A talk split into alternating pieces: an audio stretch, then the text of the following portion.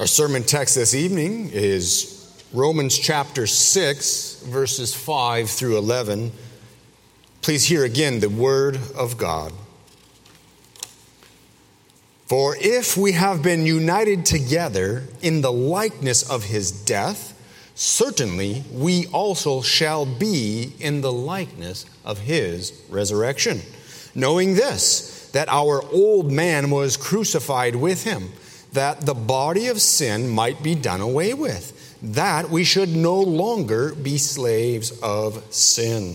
For he who has died has been freed from sin. Now, if we died with Christ, we believe that we shall also live with him, knowing that Christ, having been raised from the dead, dies no more. Death no longer has dominion over him. For the death that he died to sin once for all. But the life that he lives to God. Likewise, you also reckon yourselves to be dead indeed to sin, but alive to God in Christ Jesus our Lord. Please pray with me. Father, your word is truth, and you are a refuge to all who seek you. We ask, O God, that you would bless your word, that you would bless us in the hearing of it and in the preaching of it. We ask, O God, that you would purify the mouth of your servant, that your truth would be proclaimed and nothing else. We ask, O Lord, that you would open our hearts to receive it, and that in hearing your word, O God, we would believe it, and that in believing it, we would be saved to the uttermost. We ask this in Jesus' precious name. Amen. Well, I don't often do this, and that is to say review some of the things that we've gone over, but I realize now we've made it to chapter 6 of the Epistle to the Romans, and it is fitting, I think, to just pause for a moment this evening and review just a little bit of where we have been. And the reason why is that beginning in chapter 6, we have transitioned in the book of Romans, and we are now introducing new doctrines that had not been present earlier in the book. So if you can recall, back in Romans chapter 1 through chapter 3, we learned that the wrath of God was being revealed from heaven against all of the unrighteousness of men. And this was true whether one was a Jew or a Gentile. All men were guilty or are guilty of breaking God's law. And this is true whether we are speaking of the law of Moses, which God gave to the Jews, or to the law of nature, which God has placed in the heart of every man. Everyone is guilty. All have sinned and fallen short of the glory of God. Beginning in chapter 3 and in verse 21, we learned of a righteousness of God, a righteousness that comes apart from the works of the law. And this righteousness comes by faith in Jesus Christ, whom God put forward as a propitiation, a wrath-removing sacrifice. Jesus gave his righteous life in place of sinners so that God could justify the ungodly. This justification includes pardon for sins, and a reckoning or counting of righteousness of the sinner in the sight of God based upon something we called imputation. God credits to the sinner the righteousness of Jesus Christ. And this comes only by faith in Jesus Christ. Then we saw in chapter 4 this doctrine of justification by faith illustrated in the life of Abraham, illustrated in David, and in Abraham in particular, we saw that Abraham was not justified by any works that he had done, but rather he was justified by believing God's promises. Then when we came to chapter 5, we learned about representation and imputation and union. Remember the representation. There are two men who stand at the head of all humanity. Adam, in whose fall we sinned all, and Jesus Christ. Everyone who is united to Jesus Christ by faith receives by imputation the benefits, the righteousness rather, of Jesus Christ. So then when we came to chapter 6, we started learning about what we'll call sanctification. Last week in chapter 6, verses 1 through 4, we learned about the necessity of sanctification. Remember, the apostle had just said where sin increases, grace increases all the more. And then he answered a possible question. If my sin makes grace increase, maybe I should sin more to get more grace. And the apostle said, by no means, for how can we who died to sin live in sin any longer? Do you see, he's saying it is actually necessary that you, or on the contrary, it's impossible that you are not sanctified. Therefore, we see the necessity of sanctification. The passage that we just read this evening, verses 5 through 11, tells us about the certainty of our sanctification. We read it in verse 5. It says, if we have been united together in the likeness of his death, certainly we also shall be in the likeness of his resurrection. This is a confirmation of what we read back in chapter 6, verse 4, which says we are buried with him through baptism into death, that just as Christ was raised from the dead by the glory of the Father, even so we also should walk in newness of life. In many ways, this is just a repetition in verse 5 of what we read in verse 4, but there is a key word that the apostle adds here, and the word is certainly. If we have been united together in the likeness of his death, certainly we shall also be in the likeness of his resurrection. And that is the message of this evening's sermon, the certainty of sanctification. He means to say here that everyone who shares in the benefits of Christ's death will also, most certainly, without fail, share in the benefits of his resurrection. Now, how can we, being weighed down with sin, being harassed by temptations, being filled with doubts, being plagued by guilt, how can we be certain of sanctification? The answer is spelled out for us in these verses, in which we see the certainty of our sanctification based upon the nature and causes of our sanctification. The nature and causes of our sanctification. First of all, what do we mean by sanctification? Well, the word sanctify, you see in the Bible, oftentimes refers to a cleansing or purifying of something. For instance, in the Old Testament, you had the priests, the sons of Aaron, and they were sanctified through purification. And they went through elaborate ceremonies and rituals in order to be sanctified. But there is more to the notion of sanctification than purifying. You see, the point was not simply that they were cleansed. The point was that they were being set apart to be used by God. They were purified so that they were suitable for God's use. By means of cleansing, they were set apart to God. And that's really the principal idea of sanctification, to be set apart to God. Now, sanctification really has two parts to it, which we'll discuss from this text.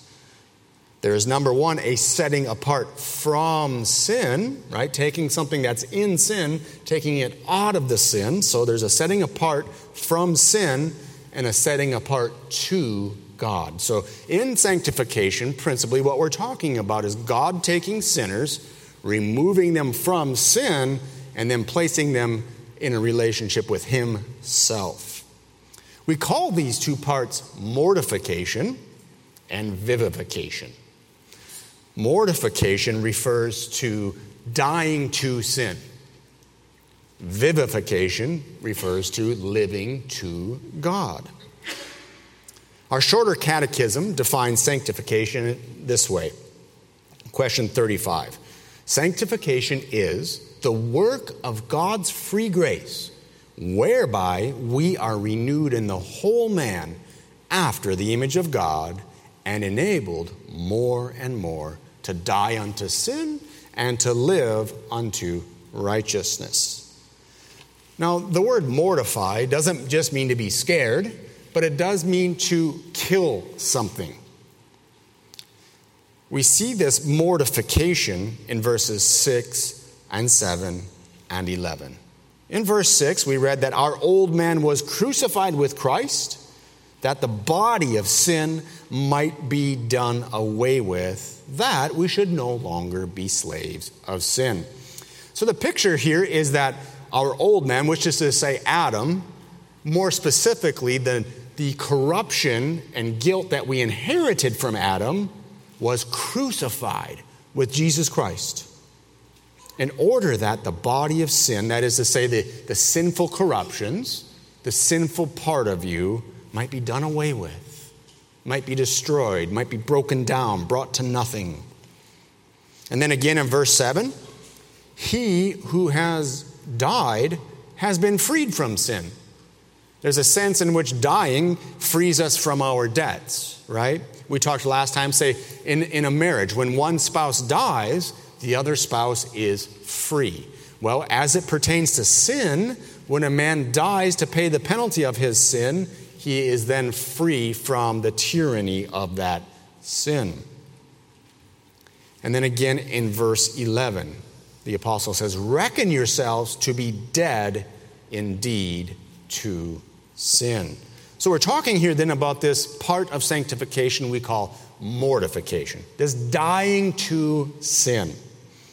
Notice that death implies a separation, or a removal from sin's power and authority. In verse 6, that mortification is said to free us from the bondage of sin. It no longer has dominion over us in verse 9. If you look at that word dominion, and it's lordship. And what this implies is that apart from dying to sin, we are actually slaves to sin. Jesus said, whoever sins is a slave to sin. But what Paul is talking about here is that there's a way that you can die to sin and be released from that bondage. Apart from death to sin, however, we remain in bondage to sin. Yet, by being united with Christ in his death, we are freed from it. So that's mortification. The second part we call vivification. That means to make alive. And it follows as a consequence from mortification. There is a death, and if it is a death in Christ, a death in union with Christ, a death that is burial with Christ, crucified with him, it necessarily follows that there will be a raising again, a raising to life, a newness of life. Verse 5 says, if we have been united together in the likeness of his death, certainly we also shall be in the likeness of his resurrection. So you see in this passage, the first half talks about our death to sin, and the second part talks about our being made alive to God. Verse 8 says, if we died with Christ, so there's the mortification, we believe that we shall also live with him. There's the vivification. Now, when we speak of this, we mean that just as we are dead to sin, we are alive to God. That is to say that we are no longer subject to sin. We are legally freed from its bondage. And we are actually free to live to please God. This was true for Christ. The death that he died to sin once for all. But the life that he lives to God.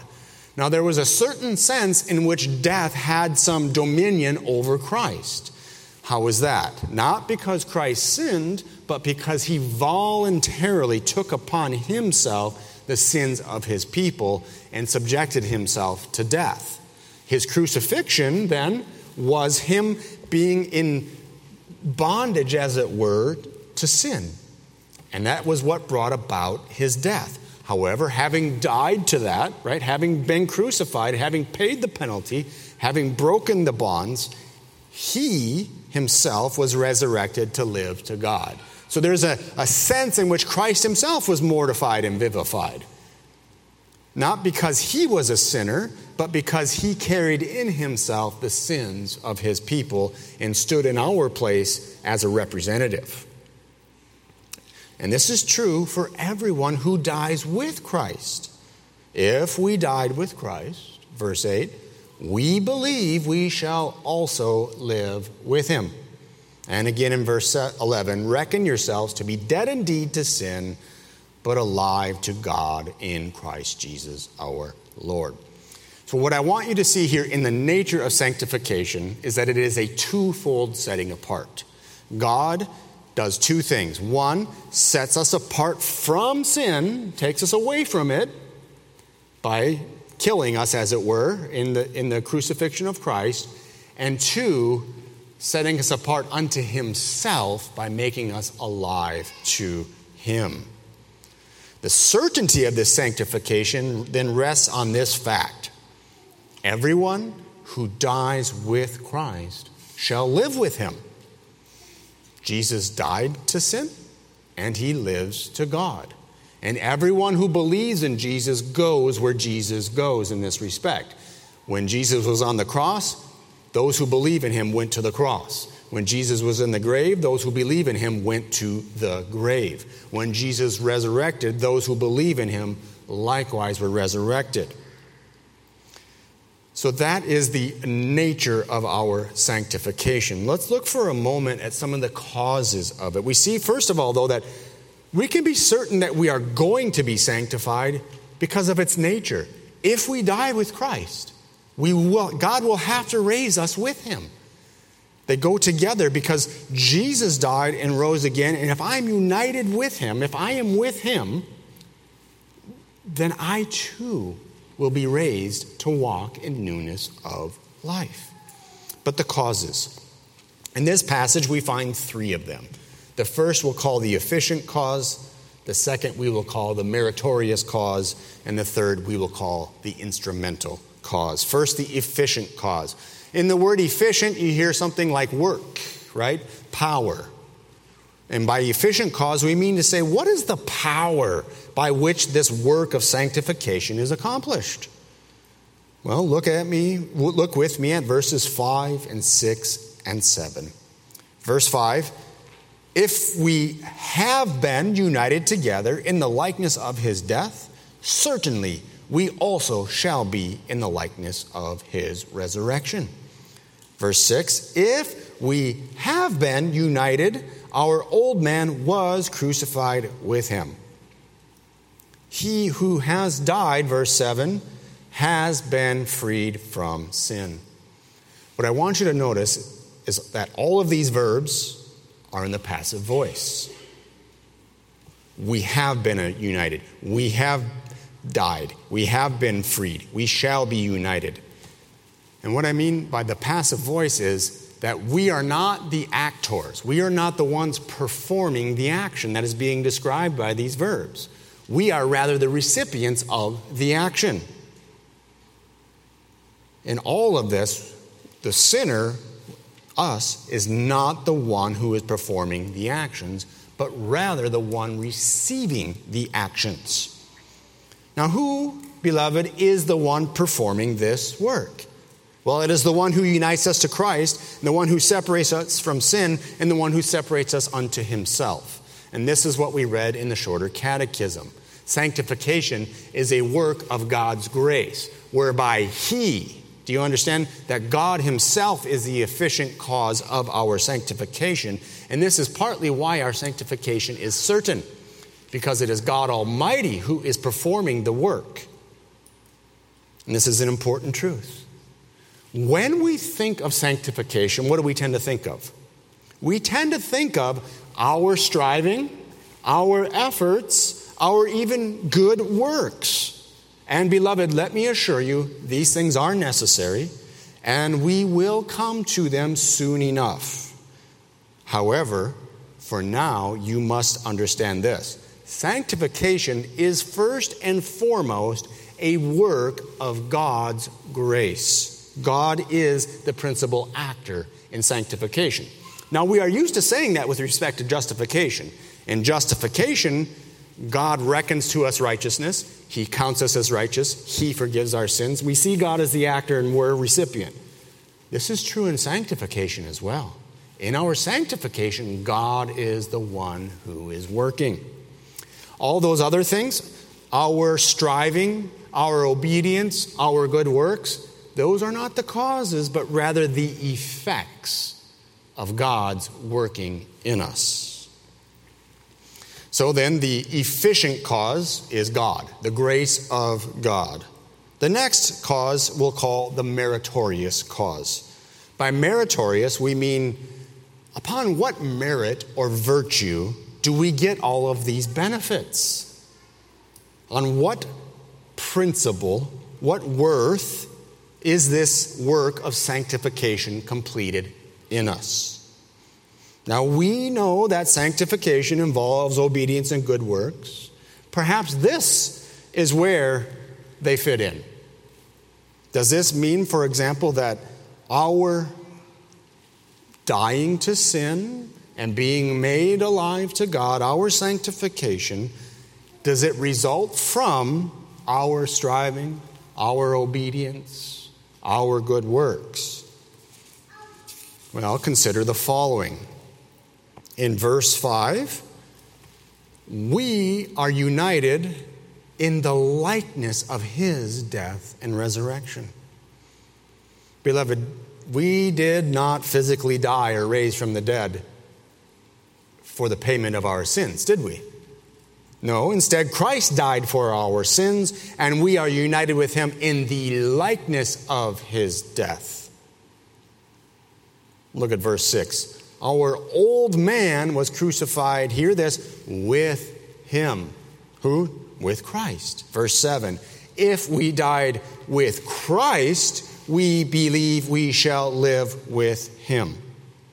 Here again, both the death and the resurrection which are being spoken of are with him. In his death and in his resurrection comes our death and resurrection as it pertains to sanctification. Verse 10. The death that Christ died, he died once for all. You all are all, right? You who believe in Christ are those all. So what I want you to see then is that in this passage, our sanctification is actually based upon the merit and virtue of Jesus' death and resurrection. That's where the worth and efficacy of it comes from. Jesus dying and raising from the dead provides the worth and merit that God uses to sanctify us. We come now to the third cause in this passage of our sanctification. We'll call it the instrumental cause.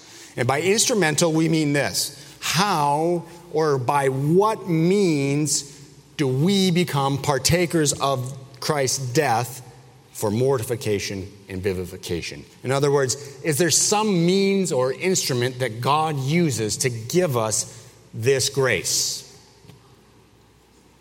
Well, verse 6 says this. Knowing this, that our old man was crucified with him, that the body of sin might be done away with, that we should no longer be slaves of sin. Verse 8, we believe that we shall also live with him. Verse 9, knowing that Christ, having been raised from the dead, dies no more, death no longer has dominion over him. Verse 11, one more.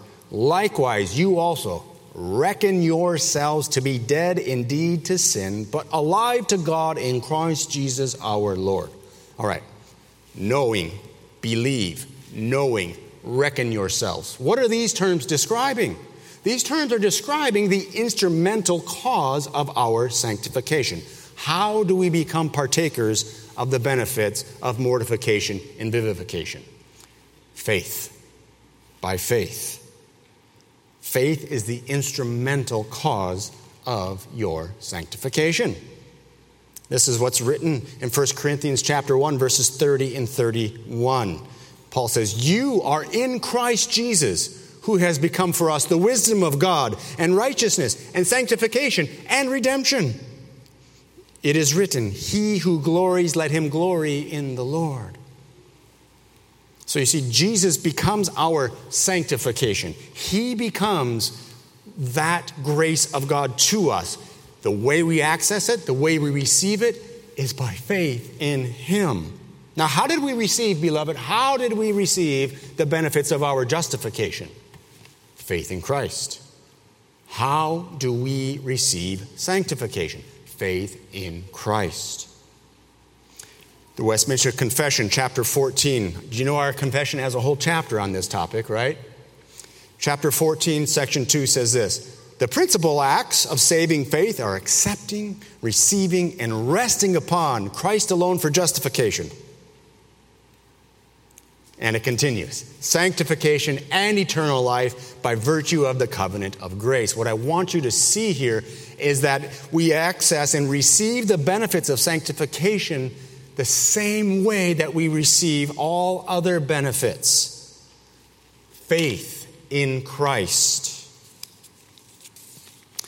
So the certainty of the... By the way, let me stop here for just a moment and address a mistake that Christians sometimes make with this. Sometimes they say that sanctification is caused by our justification. But that's not exactly correct, is it? What we've seen here is not indeed our being justified in God's sight that causes us to be mortified and vivified, but rather it is the merits of Christ being applied to us by the powerful working of the grace of God and our faith in Christ. That very same faith, that very same way that we grab hold of Christ for justification, God also mortifies and vivifies us in sanctification. And that's another mistake sometimes we make. We think that the faith for sanctification is simply believing that God has forgiven our sins. That's true. But here, this faith grabs hold of Christ for more than just the past forgiveness of sins. It grabs hold of Christ hoping that he will indeed make us alive to God so that we can walk in newness of life. Do you see the content of the faith then, having been justified, the content of our faith in sanctification grows and extends to include dying to sin and being made alive to God.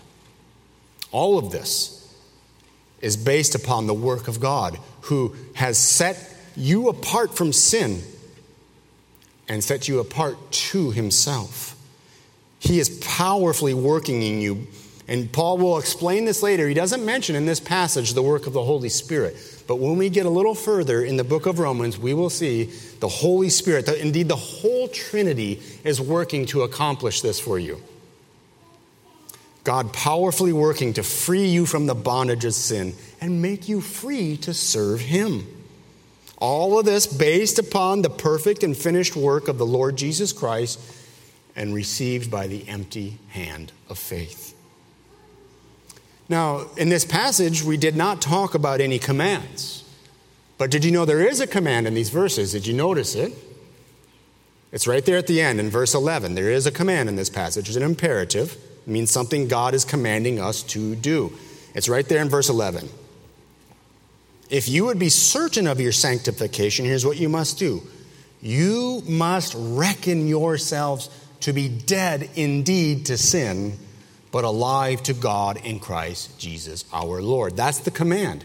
You must consider. The word that's translated reckon here is the same word that is translated reckon or impute when God counts us righteous.